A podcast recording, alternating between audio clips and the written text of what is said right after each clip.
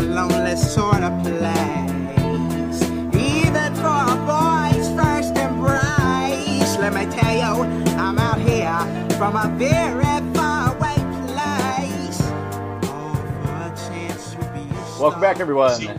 This is another combination podcast between Bless You Boys and the Don't Call It a Rebuild, It's a Team Build podcast.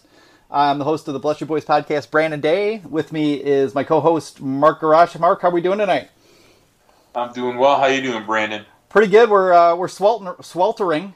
I just wanted to use that word. I never use it. but it's uh, been pretty hot. Where it looks like we're finally getting a little bit of rain here. Uh, but other than that, yeah, we, we're just you know kind of in the oven here of uh, East Michigan. But we do have baseball.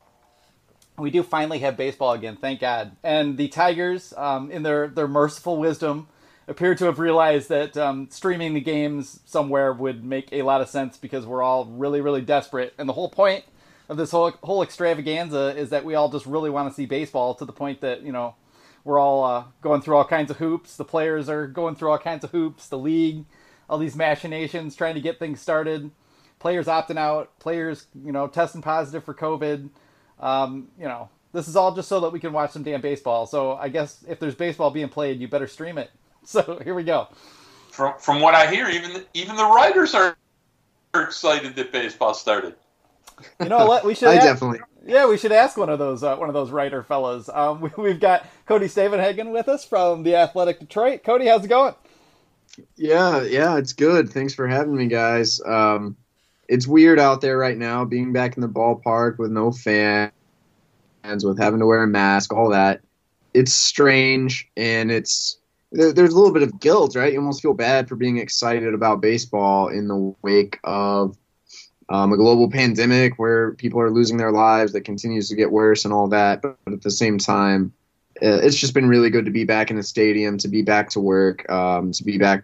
You know, it, it does. It makes you appreciate watching the Detroit Tigers for a living. It, it, it really does Yep, and to all the come work, back and think, all the work I'm here. I'm glad. I'm glad. Yeah. yeah. I mean, there. I think I, I tweeted this the other day, but uh, if you love baseball, there's just something beautiful about even just sitting in the stands and watching on a beautiful day out and watching Miguel Cabrera take batting practice. It is, it is something that if you love the game and you get to see, be, be you know part of that scene and get to watch it, it's something you don't ever forget. So Yeah, it's a precious, Uh, I'm uh, sure that- it's a precious thing for sure, and we may not have him, you know, too many more years. So th- just to see him healthy and you know having a good time out there and doing his thing is uh, is a treat for sure. Uh, so it made, how's uh, it made, I was gonna ask, uh, it- Cody, though, It made me this- feel better. Yeah, oh yeah, for sure. Co- yeah, so Cody from you're from Texas, man, from Amarillo. Like, does this heat bother you at all? Or are you just like whatever, you guys? You're all whining. yeah, yeah. Not at all. You guys don't know what hot is. It is. I'm not used to the humidity. West Texas is incredibly dry, uh, so I found myself just sweating a lot more. Uh, it doesn't necessarily bother me. It's just something I kind of notice. Right in terms of the heat, I, I'm fine with it. I love it actually. Um, not looking forward to cold weather again. This is, uh, yeah, I'm actually really enjoying this. Yeah, the heat, uh, you know, hasn't really bothered me with the mask either, but it is like the humidity. Like in the building I work in, on some days it's kind of humid in there, or going outside. You know, having to be in the stadium with with the mask on, I'm sure you're just like you know just drinking your own sweat for uh, for large portions of the afternoon. But but we've had inter squad you know games the last couple days, and that's got to be uh, that's got to be a little you know a lot of fun for you guys. How's it been? Uh, kind of getting used to the new procedures and protocols and stuff, and and actually getting to see some baseball played. Yeah, you get used to it all pretty quickly. Um, nothing. I mean, nothing's too different, right? You're getting your t- your uh, from a media standpoint, you're getting your temperature taken before you come in, and you got to wear a mask the whole time. You're kind of st- trying to stay six feet apart uh, from people, but at the end of the day, we're either in the you know in the stands or up in the press box watching baseball. It's not too different. Uh, the first day was was really great to be out there, and then you know you, you try to fight the negative thoughts, but but then suddenly you realize, oh, this is like spring training. Oh, this is getting boring. Uh, but I think Ron Gardenhire and company had the same idea. They moved into inter squad a little earlier than they first planned to. So we've now had three days. It'll be four on Saturday of inter squad games. Um, it's been cool just to watch baseball to kind of see how everyone's looking, what kind of shape they're in after spring training. Uh, it's it's been really good. Yeah, and that's that was kind of uh, Ron Gardenhire's idea was just to kind of keep the vibe strong by like let's not just be out here, you know, shagging fly balls and, and all that kind of thing, and just get right down to playing games, which makes sense. And they might have seen that a few teams kind of skipped that whole stage and were going straight into inner squad. They might have thought, why in the world are we sitting here taking BP, taking infield, and we could be getting into real work? This isn't, you know, this isn't 1963. Yeah. These guys all stayed in good shape. Yeah. Number one, they they come to spring training in good shape, and even in a three month hiatus, I don't know that there's anyone who physically appears to be in worse shape. And just watching them swing, watching them throw, uh, these guys are professional ball players. They've been getting their work in. I think it was the right call to move into inter squad games. They do still have to ramp up into real game shape. Pitchers got to stretch out a little more. Uh, but I don't think they're getting a whole lot out of you know BP, even live BP. I think I think we're now to the stage uh, these guys need to be at. Yeah, and we've really only got two weeks left, um, which is kind of crazy. It feels very compressed here, that's for sure.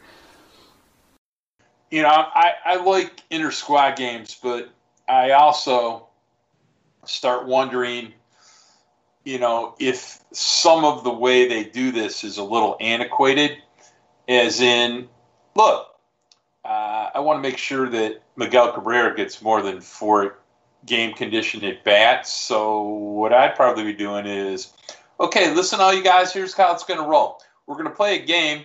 Miguel's going to, you know, hit second in every inning, just so you know that he's going to get like six at bats and then we're going to let him go rest and you know i mean and i would do that with more more and more players. The other thing i think i've brought this up a few times on Twitter is I have no idea whether or not either after their game or at 9:30 in the morning not doing some form of a prospect game where you know Torkelson getting one at bat in the seventh inning at you know one o'clock in the afternoon you know it's nice but I'd much rather have him facing Dario Agrazal uh, three times at 9:30 in the morning Okay, I think he'd get a lot, a lot more out of it. He can always get in at bat at two o'clock in the seventh inning of the inter squad game.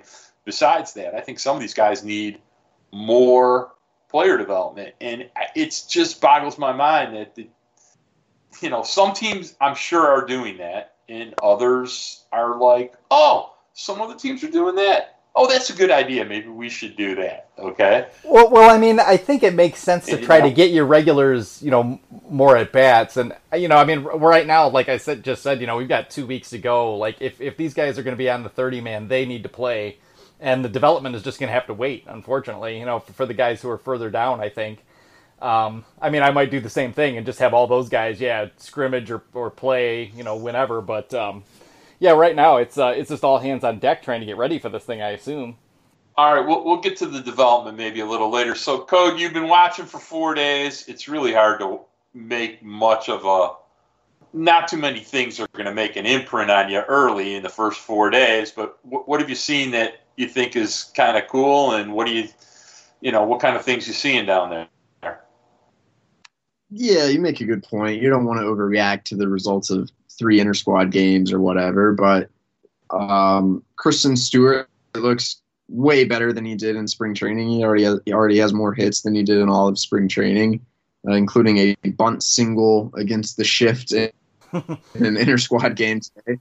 Um, uh, you know, I, I think we're going to talk about Harold Castro a little bit later, but he's just out here killing it. Um, it. It's hard to tell for the hitters. I think we're getting a little better read on where these pitchers are at.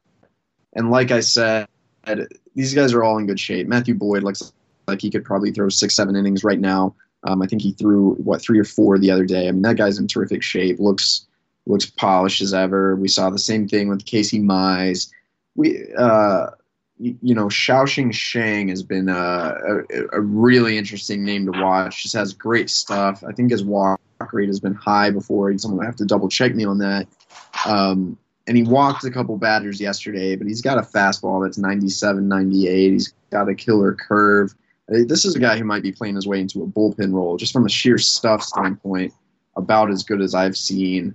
Um, you know, Zack Godley, a guy who would have been written off in a normal spring training, would have had no shot of making the roster.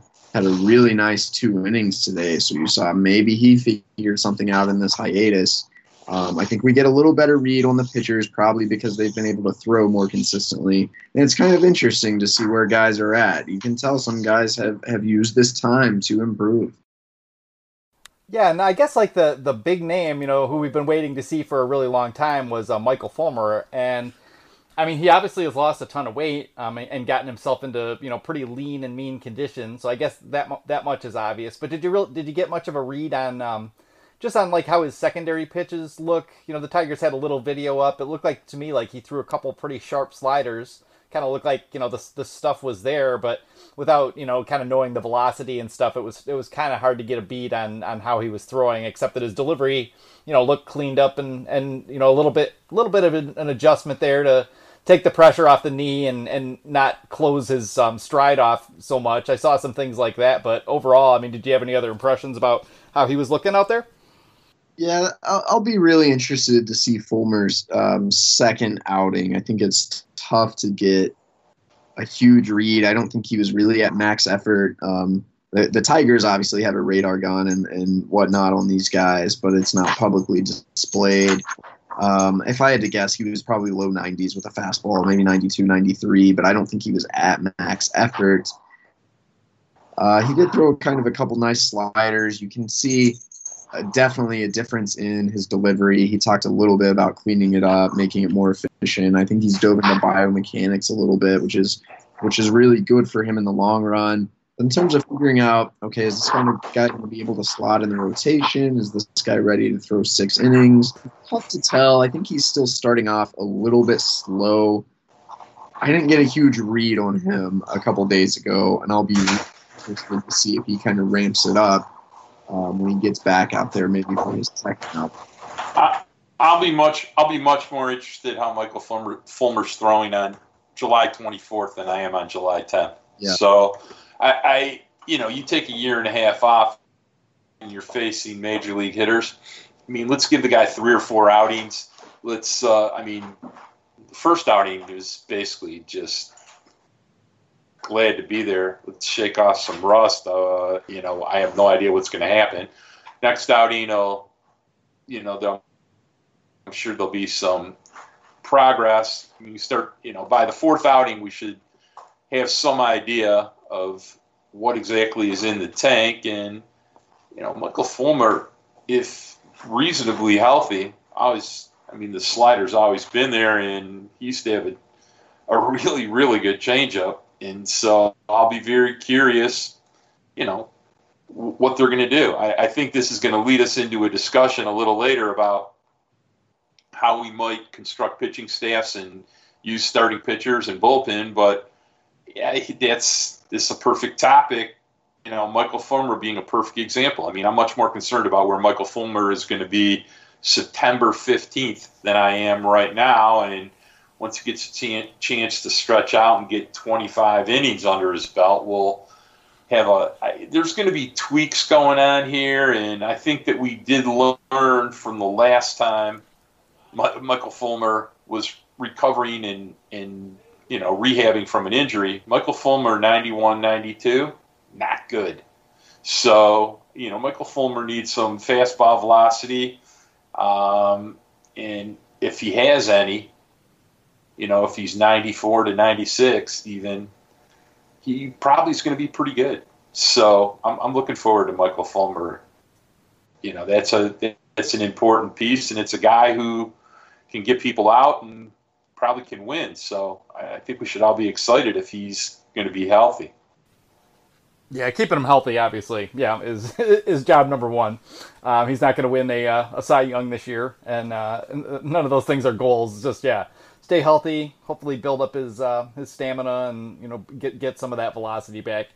I mean, I, I think I would agree, Cody. It looked it looked just just as a guess, yeah, it looked more like 92, 93, which is perfectly fine. Um, if if he's got 95 back in there, you know, a month from now, that that'll that'll do the job. Um, he's always had that you know that big drive down the mound, um, and it looked like like he was still getting that extension, but he was doing it a little bit more efficiently and like not not leaning so much on the like he used to just kink that right knee, um, really really hard to drive off of, and it seemed like it was all kind of coming a little bit more um, naturally or with a little bit more fluidity. So, um, yeah, you know, can't take too much out of it, but I thought that was uh, it was encouraging just to see him out there and, and see him looking pretty smooth and throwing strikes.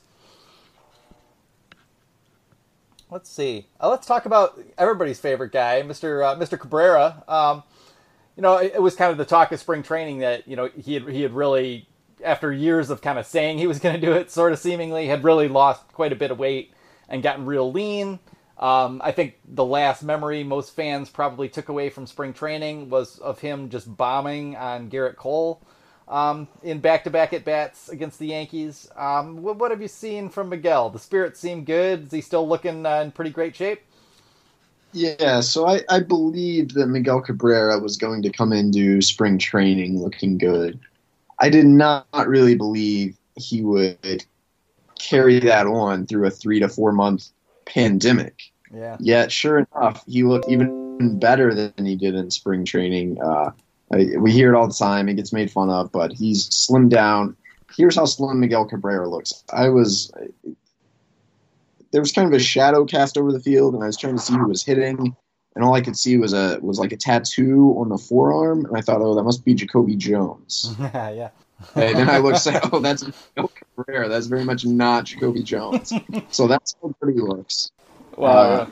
Uh, he's you know he was he was really he was kind of the only hitter really connecting in live BPs. Like I said, I think the hitters are a little further behind.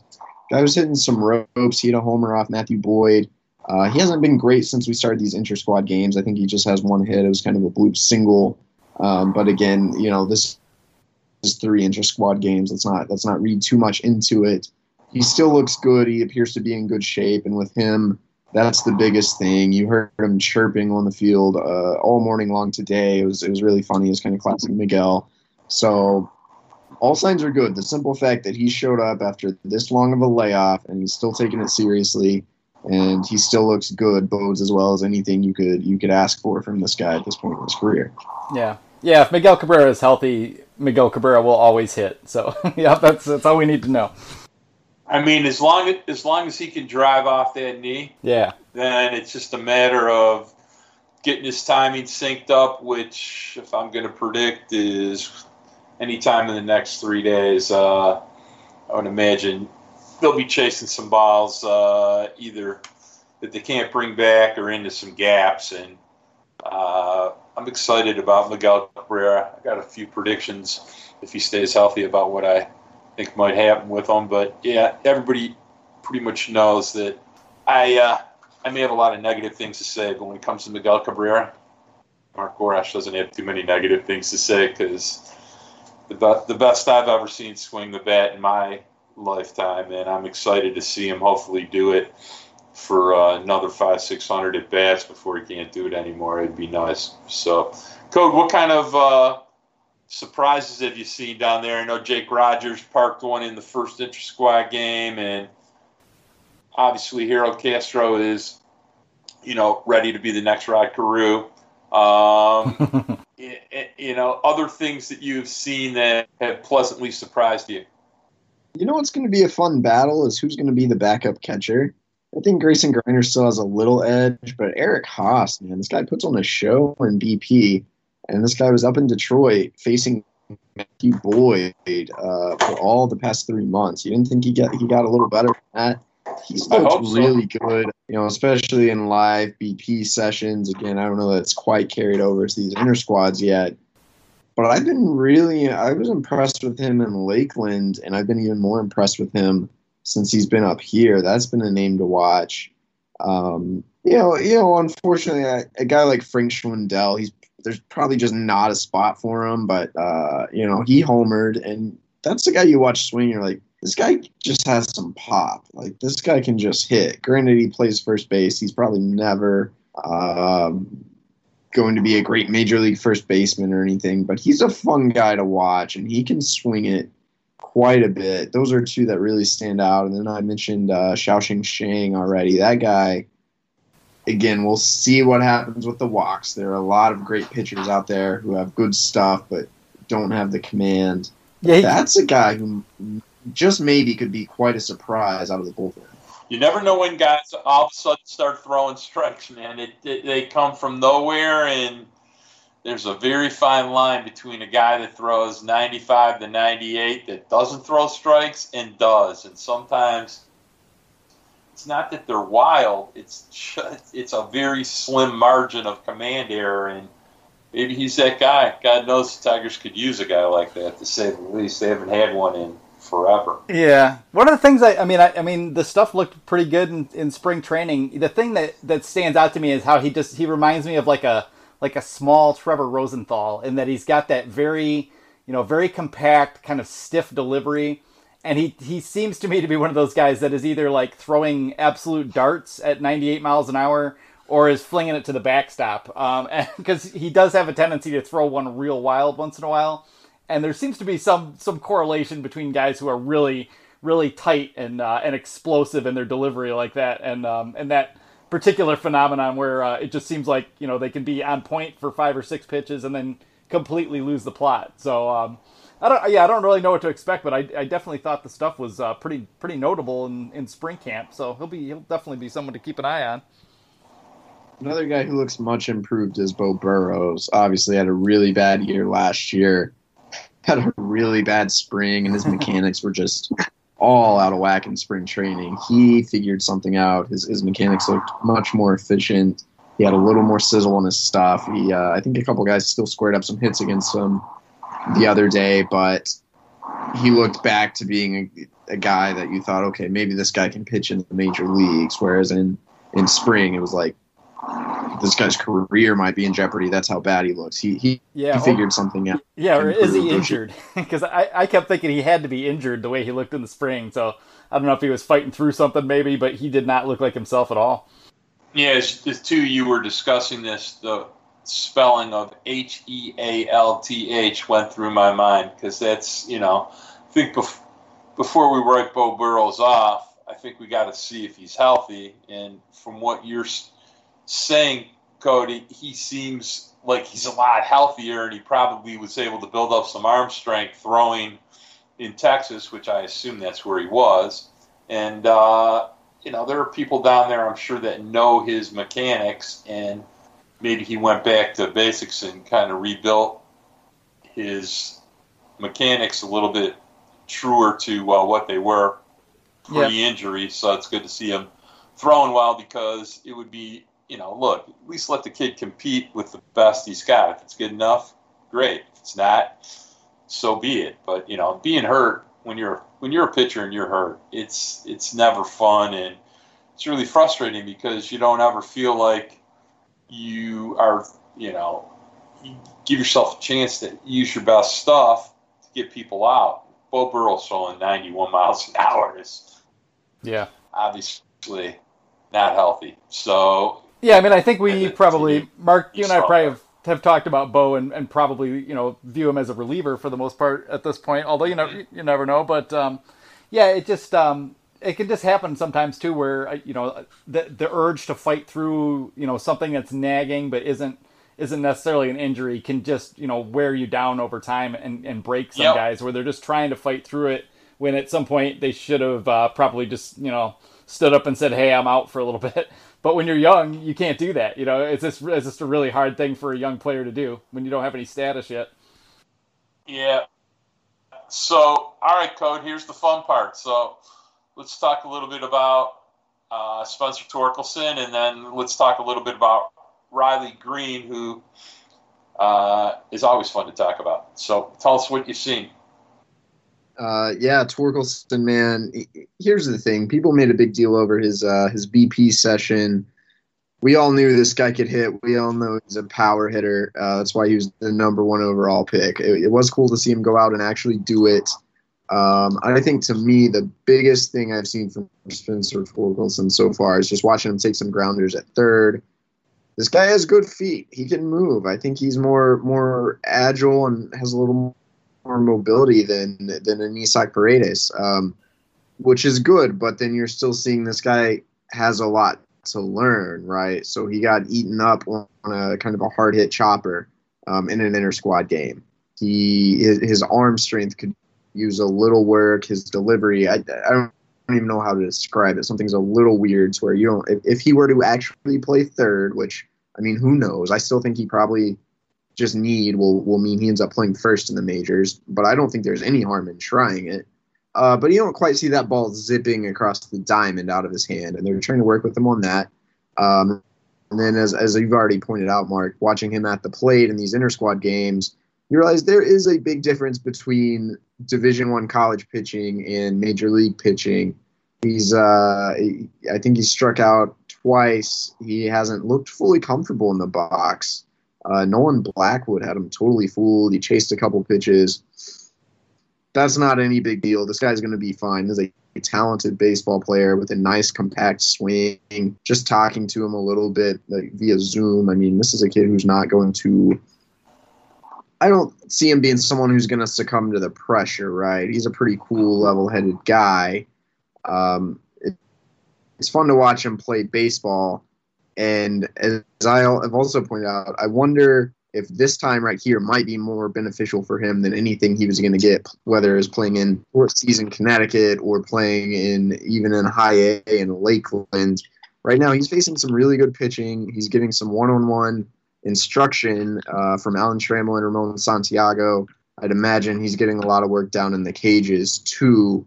Um, I almost wonder if, if that might be more beneficial for him in the long run than just tearing up the low levels of the minors. Uh, you know, personally, I, I don't think there's anything that could be better for his development than what's going on now. He's he, he's not going to be intimidated, but I'm sure he's swimming a little bit. And you know, failure is often not a bad thing, especially for a really talented player.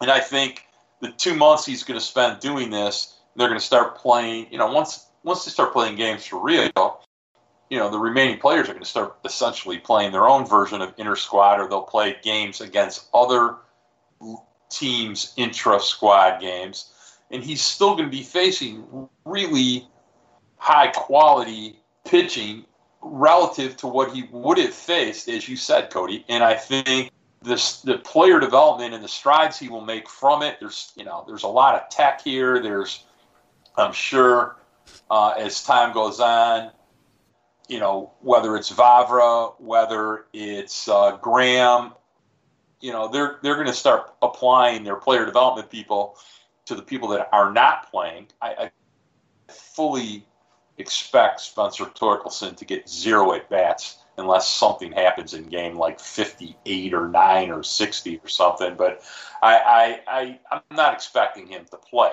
Okay. No. What I am expecting him to do is to learn how to play. And, you know, my feelings about the third base thing, just to go on the record about this, look, I'm fine with them trying him at third base. I'm not fine with the PR that they've used to try to make themselves look like they're a lot smarter than they are, like they somehow have discovered some defensive abilities that were not noticed previously, and yes, Gage Workman played third base, and he's a supremely more talented defender at third than Spencer Torkelson will ever be in this lifetime. But you know, I, to me, it would have just been much more productive to have said nothing, tried it quietly, kind of downplayed the whole thing. I'm shocked they're not giving him any reps in left field either. And you know, it, it, it I get them trying. It's never think they do things with much subtlety or being clever about it. They always have to do it to try to make themselves look like they were smart for trying something, and just reminds me of the fact they once paid Ray Rivera eight hundred thousand dollars and drafted him in the second round, but they don't really talk about that, do they?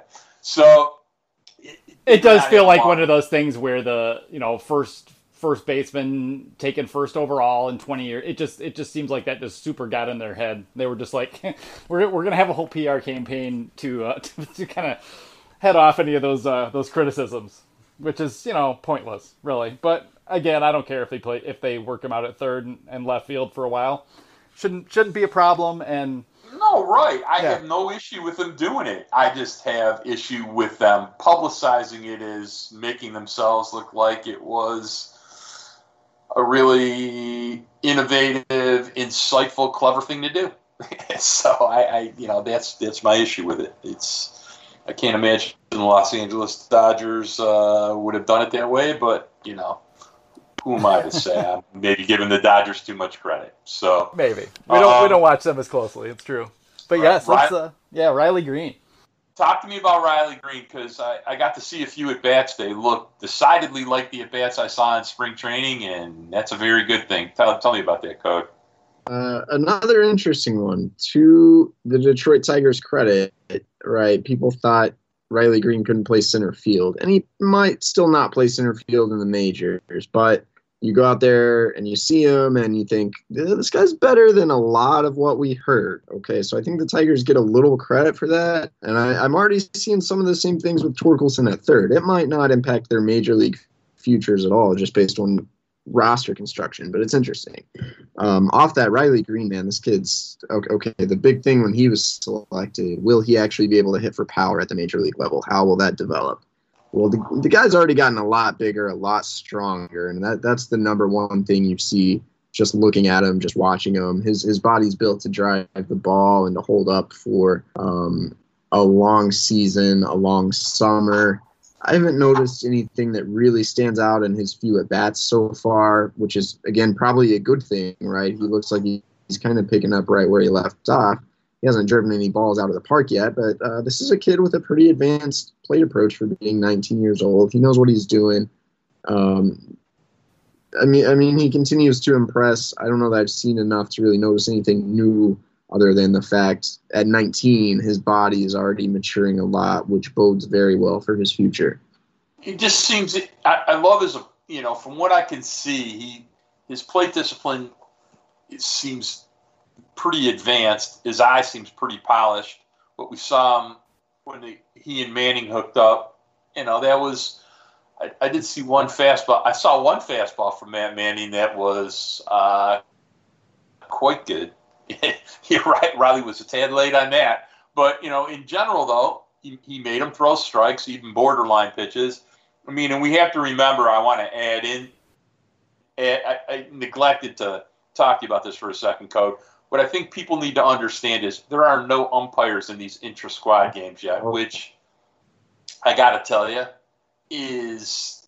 Ay, ay, ay. I mean, I, I, how do you have no umpires? And you at least should be having some collegiate umpires calling games as you know neutral arbiters, and at least so pitchers have a good idea what's are what are strikes and what aren't, unless they're using the technology. Well, yeah, I thought they should- could just turn on the TrackMan. You know, like that's Yes. in the solution. Yeah.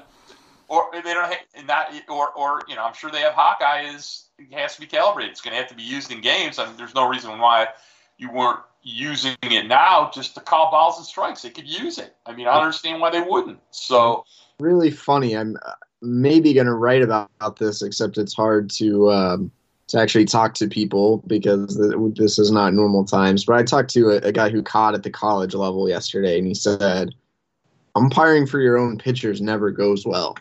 Okay. You're gonna hurt feelings. You people might not like you when you have to umpire. And let me tell you, Grayson Greiner, really bad umpire. Jake Rogers, Jake Rogers, uh, uh, large zone loves to ring people up. Maybe not a great umpire either, but he's he's at least making his pitchers happy. Grayson Greiner is not. Yeah, it sounded like uh, Jake Rogers was was pretty uh, emphatically ringing people up and having a good time with it. So you know, Keeping it I- I- loose. I, I, I kid a lot about you know various people in the org following me with their burner accounts on Twitter. So hopefully they listen to the pod. But hey, guys, guess what? Uh, there was a very shortened college season this year, and there are a lot of really high end amateur umpires around town that they just didn't make the money they made before. And it would be a really wonderful gesture if the Detroit Baseball Tigers hired a few of these guys to come in, umpire their inter squad games, and maybe spend you know uh, you know a thousand dollars an inter squad game on four umpires. They could pay two hundred and fifty bucks each, and let them rotate a little behind the plate and improve the quality of your balls and strikes and your bases activity. And I'm sure they're happy to stand out there as long as you need them to, and maybe give them a meal when they're done. And you know, imagine what goodwill that might seem like you're doing for the baseball community and not cost you very much money. I mean, I'm sure they're going to sell commercials on these intra squad games you're going to stream. So, you know, it's not like it's a financial consideration and maybe do a few good deeds. Now, you didn't hear that from me, Mark Gorash, but yeah, but I mean, here's the problem though. I mean, there you're against everything. You're going to run into the you know the COVID problem. I'm sure you know they have no interest in bringing any more people into that stadium or anywhere near their players than than are absolutely necessary. So, I mean, it, it's hard because you know we're going to think about all these things in a baseball sense, and they've got like this whole weird, you know, completely.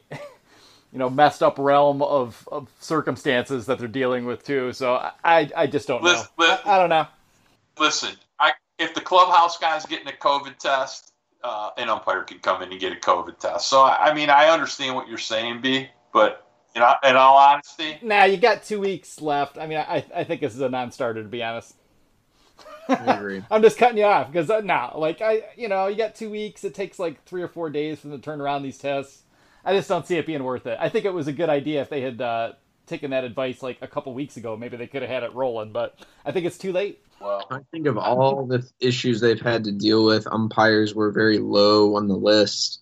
I think they might be better served with a staff member, you know, someone being the umpire, so you have are dealing with a consistent zone. But uh, as much like you make a good point, Mark, but there was so much that went into just getting this off the ground and umpires for intra squad games was was not high on the priority list, unfortunately. I nominate David Chad to be the umpire. Yeah, yeah. I, I, don't know, or Cody. Just call Cody down to do it. Um, if if if they pay me, maybe. I don't know if that conflict would be a lot of fun. I would some guys up. Okay. I, I, I let, us talk a little bit about. Look, you wrote a really really good piece about Casey Mize the other day. Matt Manning uh, uh, showed a lot of things and actually had some issues where he walked the bases loaded in uh, his second inning of work today, if I if I recall correctly. But I mm-hmm. wanted to talk a little bit about what you're seeing from the two of them. I mean, two important two important pieces to the rebuild, if not the two most important pieces. And tell me what you're seeing and your thoughts about some of it. We're starting to see some separation here between a guy who's ready to pitch in the big leagues and a guy who's gonna be a really good big league pitcher, but probably needs some time in AAA. You know, obviously Casey Mize is the former, Matt Manning is the latter. Mize um, was dynamite in spring training, especially as, as Mark, you love the kind of the revamped cutter. Oh. That's a huge into his arsenal. We actually, it, sometimes it's hard to tell with Mize, especially if you don't have a radar gun, because all of his stuff tunnels so well. You know, you have a two seam that kind of looks like the cutter, that kind of looks like the splitter, that kind of looks like the slur, right? That's how his arsenal plays, which is why I would not want to face him. But it seemed like he was working more, um, more slurve, more splitter than we had seen out of the cutter in spring training. Um, and he, he just looked advanced, man. He was just, he looked like he would have been probably the best pitcher on the Detroit Tigers staff which is we've kind of had that thought in our minds, but to come here and see him look even better after this hiatus tells you something. As I wrote just about Casey Mize, just about his approach, about how he's open minded, he's willing to learn, uh, he's he's serious. He's a professor of pitching, and that there might be a certain ceiling on his stuff, but his ability to continue to improve and advance his arsenal is the thing that's going to make him have a successful big league career. On the flip side, you see Matt Manning, and you watch Matt Manning throw a bullpen and throw his fastball and his curveball, and you're like, this guy is incredible. Um, and then we saw, you know, every now and then you see this out of Manning, and, and, and we saw it today when he threw in the intra squad. He just didn't have his curve. It was it was not it wasn't like he was hanging it. He couldn't throw it for a strike. It wasn't really breaking. It was it was pretty ugly. And his fastball was really good in the first inning. And then for some reason, maybe because he wasn't confident in, in the curve, that fastball command broke down in his second inning. He walked three hitters. Um, look, and, and stuff like that can happen to any pitcher, but it looked a little more unpolished. And in the back of my mind, I was also thinking my big knock on Matt Manning. I think he really needs to nail down a slider, which he has not done yet. The changeup can be a good pitch, but in my mind, Matt Manning is really still just a fastball curveball pitcher. And if he doesn't have one of those two pitches, suddenly he's in a lot of trouble. And that's what we saw in the intra squad. And that's why I think Matt Manning uh, needs a year in AAA to one, just get more repetition, and, and two, I think he's got to develop a slider. That's that's my take. These guys are both really talented pitchers, but you're starting to see uh, um, some separation. Maybe not in terms of their big league ceiling, but in terms of where they're at right now and which one might be really ready to pitch in the major leagues. Yeah, I mean, I, I definitely think you know, even even last year, you know, when when Manning was really at his best, like in in the first half of the season, like he's you know he's a year probably at this point behind Casey. You know, even though he's been a, a major or a pro a lot longer, um, he's younger than Casey didn't have that college experience. You know, hasn't been pitching as long because he didn't really start till he was a junior in high school. He's and he's the guy with the you know the huge frame that sometimes takes a lot longer to to really kind of refine everything to where they can they can just repeat constantly. Um, so that that doesn't surprise me. Yeah, I mean, I, I guess the way I've always looked at it is that Manning I think has the most upside. You know, has the most potential to be like that durable guy who can actually throw 200 innings, which not too many guys have anymore. Um, the stuff is electric, but he, you know, he's at a point where he's never even been hit. Um, and I think you're you're totally right that he needs to be at, you know, at AAA next year. You know, hopefully taking some lumps and and seeing what needs to change because even you know even against the better guys he was facing um, at Double A last year, for the most part, he could just overpower those guys whenever he wanted to. And so if he didn't have the curveball that day, he didn't have the changeup that day. It just didn't really matter. He just you know two seamers in four seamers up and away, you know, bading badang, you're all sitting down. So, yeah, he's um, he's the one who needs, I think, to be more, you know, challenged and and still has a lot more refinement to do. And I, and yeah, you know, I totally agree about you know working out some kind of slider cutter hybrid, you know, something high 80s. Um, that's something we've talked about quite a bit too. That that would really kind of tie the whole thing together, but. Um, I'm still probably gonna. I, am I'm thinking about this because I'm actually uh, writing up my my prospect list for us um, for the midsummer break, and uh, I keep wanting to almost put Riley Greene number one. I, I have just really like seen nothing from Riley Greene except you know things that make me think he's going to be a complete star. So, and you just never know with the pitchers and the the injury risk, but. Um, yeah, I don't know. Anyway, I've had that on my mind, but uh, I would 100% agree that Casey Mize is the one who the second best pitcher after Matt Boyd in the entire organization right now in terms of like where they are right now. So I, I don't even think that's up for discussion. Yeah. I mean, that's that's just you know, it's a matter of, and, and we could touch on this now, but you know, um, code. I I don't know if you've done too much homework. I've tried to do some. I've tried to share some of it with with you guys a few times. But you know, the service time question is very appropriate when we start talking about Casey Mize because I get the feeling, if my calculations are correct, Casey Mize is going to throw in the major leagues here almost instantaneously. And if my math is accurate, and I've done some things from, uh, you know, the the you know some Cardinals blogs. I've tried to get Passan to answer us, but my math is accurate, it will take six days into the season to basically cost a rookie uh, a year of service time. In other words, if they hold him back for six days, not on the active 30, and you know then put him on the 30, then he you know you'll keep him for seven years instead of six. So uh, that being the case, and if my math is accurate on that for the fourth time, you'll you'll, you'll see Casey Mize, you know, within the first two weeks of the Tigers playing baseball game. But uh, yeah, I think Casey Mize will be in the starting rotation for the Detroit Tigers relatively quickly coming out of here because what's the point in not doing that at this you know if you're not going to sacrifice a year of service time why don't why wouldn't you have him throwing to major league hitters the way he's i mean we don't know what he's going to do the second time through the order or the third but it's time to find out and let him learn from it. So we know, yeah, and we know what Jordan Zimmermann's going to do the second and third time. So yeah, there's just not much point to him or, or Nova. And yeah, I mean Casey Casey needs to pitch, you know, and even worrying too much about service time, like you know, Casey Mize probably isn't going to be, you know, Mr. Durable throughout his career. You just you never know. Most guys aren't. So if he's ready to go, pitch him.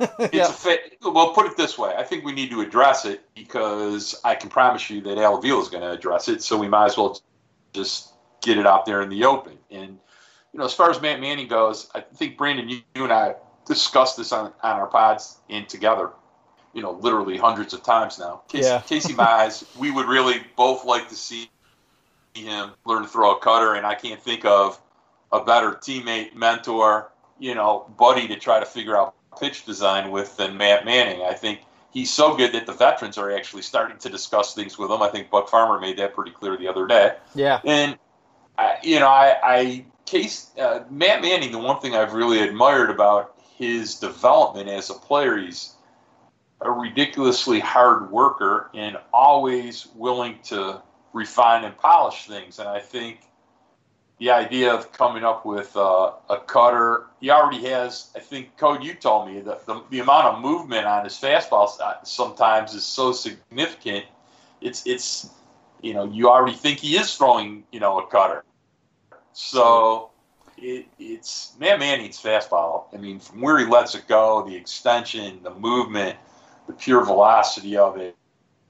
It's it's a thing it's a thing of beauty, and he does need another you know pitch that tunnels well with it. That's hard, and I'm pretty confident you know that if Dan Hubbs and you know other people in the organization who are in charge of that kind of stuff aren't working with him on it, I think his own teammates will probably work with him on it. So it, it should be interesting. I, I wanted to bring this up, and I, I wrote this wrote this for us to talk about.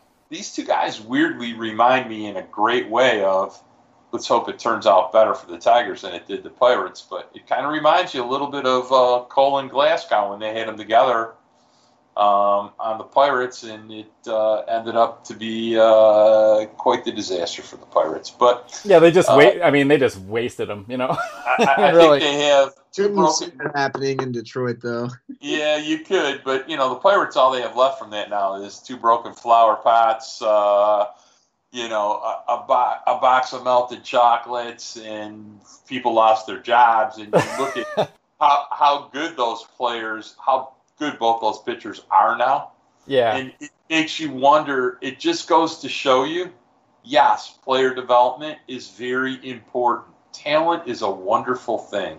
If you do not know how to de- develop it and polish it, it doesn't matter how much talent they give you. Okay? Yeah, because it's and, it's not just that the you know the Pirates didn't have anything around them and, and brought them up. It's that you know, we, we watched the way they developed them, and it, you know, and it it went with the whole pirates, you know, sinkers and the shift philosophy, and it was completely backwards for both of them. And as soon as they both got traded, they, you know, immediately broke out in a most embarrassing fashion for literally anyone, you know, living in the state of Pennsylvania, possibly. And, and, and by the way, let's be clear about this. Tyler Glasnow dominated AAA for the Pirates, and Gerrit Cole was very good in the major leagues. But I think you know, our, I think all of our favorite baseball word now is optimize, and you know the Pirates just are clueless how to optimize those two guys to be good.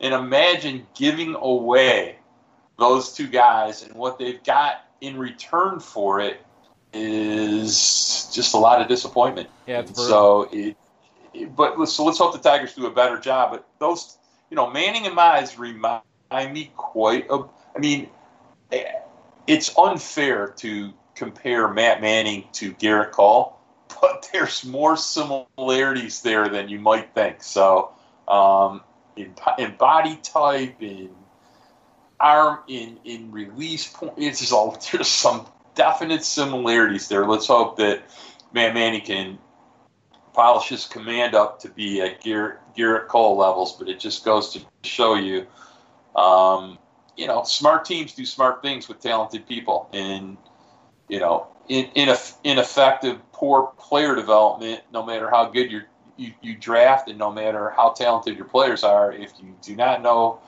how to make them better, you end up being the Pittsburgh Pirates. So yeah, uh, it, it, it, was an interesting comparison. All right, I, I want to give this a minute or two. Code, you wrote it, or I saw you you weaved it into your piece the other day, but the biggest star so far in the inter squad games is Harold Castro, right? He's a superstar. Um, real quick, just to backtrack before we go into Castro, you, are right on the service time thing. I've done my own math. I think Kiley McDaniel has written it. They could call Mize up the seventh day of the season. He would not lose a year of service time. I see two factors taking shape right now that that Al Avila and company are either going to earn their paychecks or not earn their paychecks based on and and I don't want their job. This, this is why they make a lot of money. Number one, Daniel Norris might not be ready to be in the rotation opening day. Suddenly, you can't say, "Oh, there's not even really room for Mize," because eh, there there might be. Uh, but the next CBA, if uh, if the service time requirement for free agency is dropped from six years to five years, especially given Greene and Torkelson are still a couple years off, that's a little bit of a game changer. So yeah. if you're thinking ahead, do you wait? Do you manipulate service time next year? Bring up Mize in May or whatever of next year. Uh, like I said, the guy's ready to pitch in the big leagues. The timing of it is is very tricky. I'm all for the argument of bringing him up now, but it is uh, it's a layered discussion that kind of just keeps getting more complicated. Yeah, but Coach, if you waited till if you wait till May next year, it's no different than they're still going to have him seven years for six. So my point about this is is well, you don't know, you know that though. Wait the six. But I'm saying so. My point is, if you if you generate the extra year by waiting seven days, okay, mm-hmm. that then it, it is what it is. I mean, so look, the Detroit Tigers have to put a competitive team on the field at some point in time. You cannot just go every year having terrible players play for you. I mean, they've already done monstrous damage to their own fan base, and it's something we'll talk about maybe a little later in the pod. But I mean, holy smokes, Washington and St. Louis are worth between 700 million to a billion dollars more than the Detroit Tigers with very similar types of markets. And it's because those teams are good and good consistently, and the Detroit Tigers just bad. So I don't think that you know, suppressing to get a good draft choice makes a lot of sense to me. I mean, at some point in time, maybe somebody should explain to Chris Ilitch, you know, Chris, your franchise value is down like $700 million. It's not a good thing to have a terrible team every year. It's a bad idea, especially when you used to draw 3 million players, 3 million, 3 million uh, fans. So it's you can't keep shooting yourself in the foot all the time. That's the bottom line. Well, and you, you and you know what they're going to come back and say, you know, to, to that is we're trying, you know, we're trying to build that sustainable winner. You know, we want to be good for the next decade and not just like a, a brief, brief burst. But uh, but I mean, I think we all agree, like it, it's it's kind of go time. Like it's it's about time to start doing things and start trying to win. Um, I just like two points with the Casey Mize thing. We just we don't know in when the next CBA comes around, we don't know exactly how they're going to do that. Whether or not some part of that is going to be retroactive um, to guys who came up in advance. Uh, we just it's just a murky thing that, that's going to be out there. The second part is that Casey Mize isn't going to be up to throw you know 160, 170 innings next year. Um, I think I don't think he had topped 120 in in the minors, and he's going to get 50 or 60 this year. So that's another thing to keep in mind is that it, it won't hurt anything if they've either got to give him some kind of a break, you know, midway through next year, or if they, you know, they want to slow play him a little at the beginning and build his innings up, you know, slowly so that they can try to use him through the end of the season.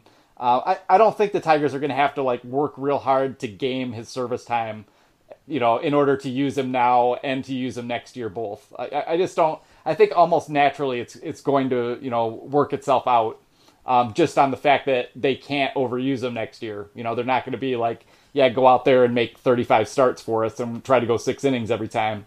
Um, he's just not really going to be stretched out enough to, to really do that safely. So, so yeah, there, there's my final two cents on that. That's another really good point, and it's it's so complicated, and uh, yeah, it is. uh, we're about to see, we're about to learn a lot about the front office's thinking, and they're about to earn their paychecks, or yeah. or maybe bond and uh, and the type of decision that'll that'll eventually cost people um, Yeah. their, their jobs. So- All right, so let, let's talk a little bit about the start about the starting rotation and then the bullpen because Okay.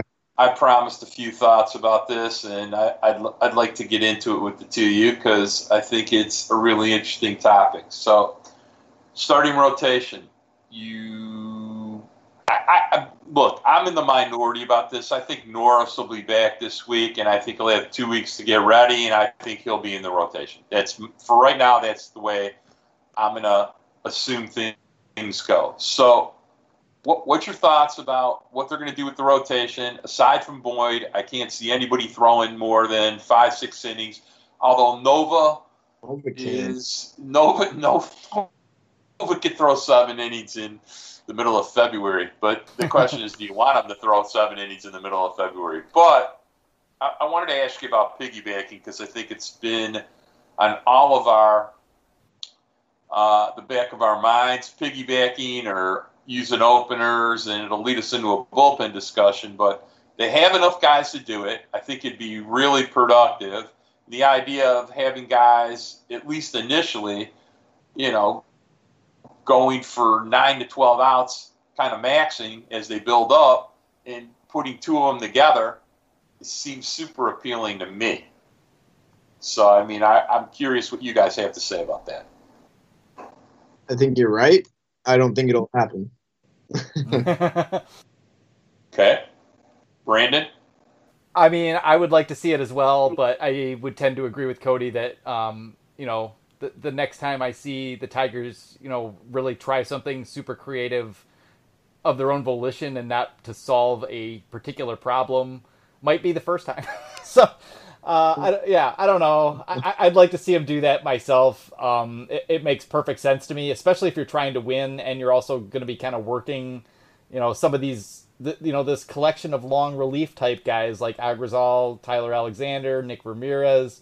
Um, you know, they, they've got a bunch of guys that, that make sense to do that with. Um, Garcia, Zack Godley, who we mentioned earlier. I mean, th- there's a host of, of middle relief types there. Hector Santiago. I might be able to keep going. Um, and yeah, it, it makes sense to me to, to do that as well. But I don't know. I think Ron Gardenhire has already, you know, basically said like, no, I just want a five man rotation. I, I didn't hear any anything that that you know smacked of creativity as far as how the rotation was going to be used. So I'm I'm dubious about the chances there. I'm afraid. Well, first, let's get something clear. Ron Gardenhire, he does whatever Al Avila tells him to. Okay? So, however they come to this decision making, the one thing I would tell you, as much as I find Ryan Gardenhire to be super entertaining and he knows how to run a great clubhouse, you know, he's not part of the new Mensa contingent of baseball management. Uh, a little bit old school, and he's going to, you know, he's a placeholder. He's going to do whatever they tell him to do. So I'm, I'm a little disappointed. I, I kind of think that, look, they're not going to re sign Jordan Zimmermann. I don't think that's a big secret. And if they are, I, I'll, I'll be sad for like three or four days if that if that happens. I just can't see it happening. And it's Oh, we're gonna it's riot. too bad. No, no. If they re-sign Jordan Zimmermann, we riot. Yeah. you heard it here first. Brandon Day will riot if they re-sign Jordan Zimmermann. No offense, I love Uh, Jordan Zimmermann, but it's it's over. You know, it's just Right. kind of over. Our- you will see two old guys with picket signs marching up and down on Woodward Avenue in front of the in front of Comerica Park. They, You they, might. they re-signed Jordan Zimmermann.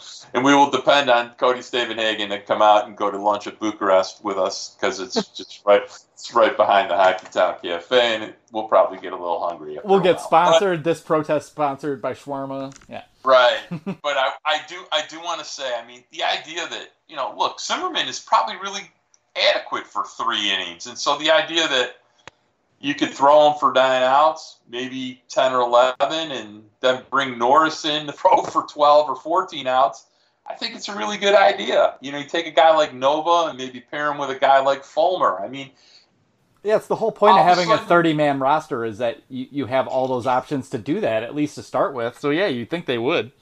so after 25 games, you can kind of figure out who's throwing well, who's built up to it, try to build some people's confidence up. I mean, look, Ivan Nova and Jordan Zimmermann are not going to be Detroit Tigers in 2021. So the idea is how do you optimize how you use them and use them to make players that will be here in 2021 better. Okay? So the idea that you could pair Casey Mize with somebody else and say, Casey, look, here's the deal. You're going to get 12 to 15 outs. You're going to throw 75 pitches. We're going to do that for a while until you prove to me that you should be throwing deeper into games. And maybe in September they let them throw deeper in the game.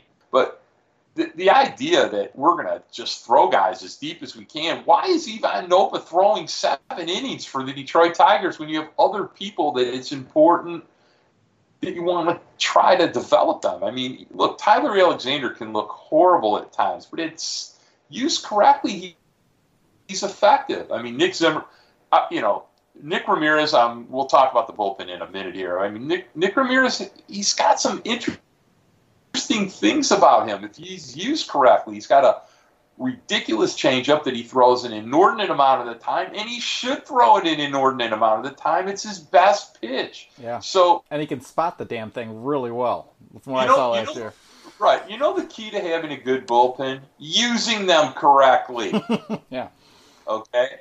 And, and, you know it's not a garden higher strength, but the bottom line is if you can use two starters to get 23 you know 22 23 24 outs and limit your bullpen to getting three to six outs and they have a terrible bullpen. Don't kid yourself. And there's some things they can do about that. But you know let's try to use this season to make the team better so we could play actual baseball and try to win 80 games in 2021 and start the makings of having a real baseball team here. I mean, enough going for the first draft choice for five straight years. It's it's unheard of. And you know, look, listen, I, I I've gone into this rant before, and I'm not going to make this one very long.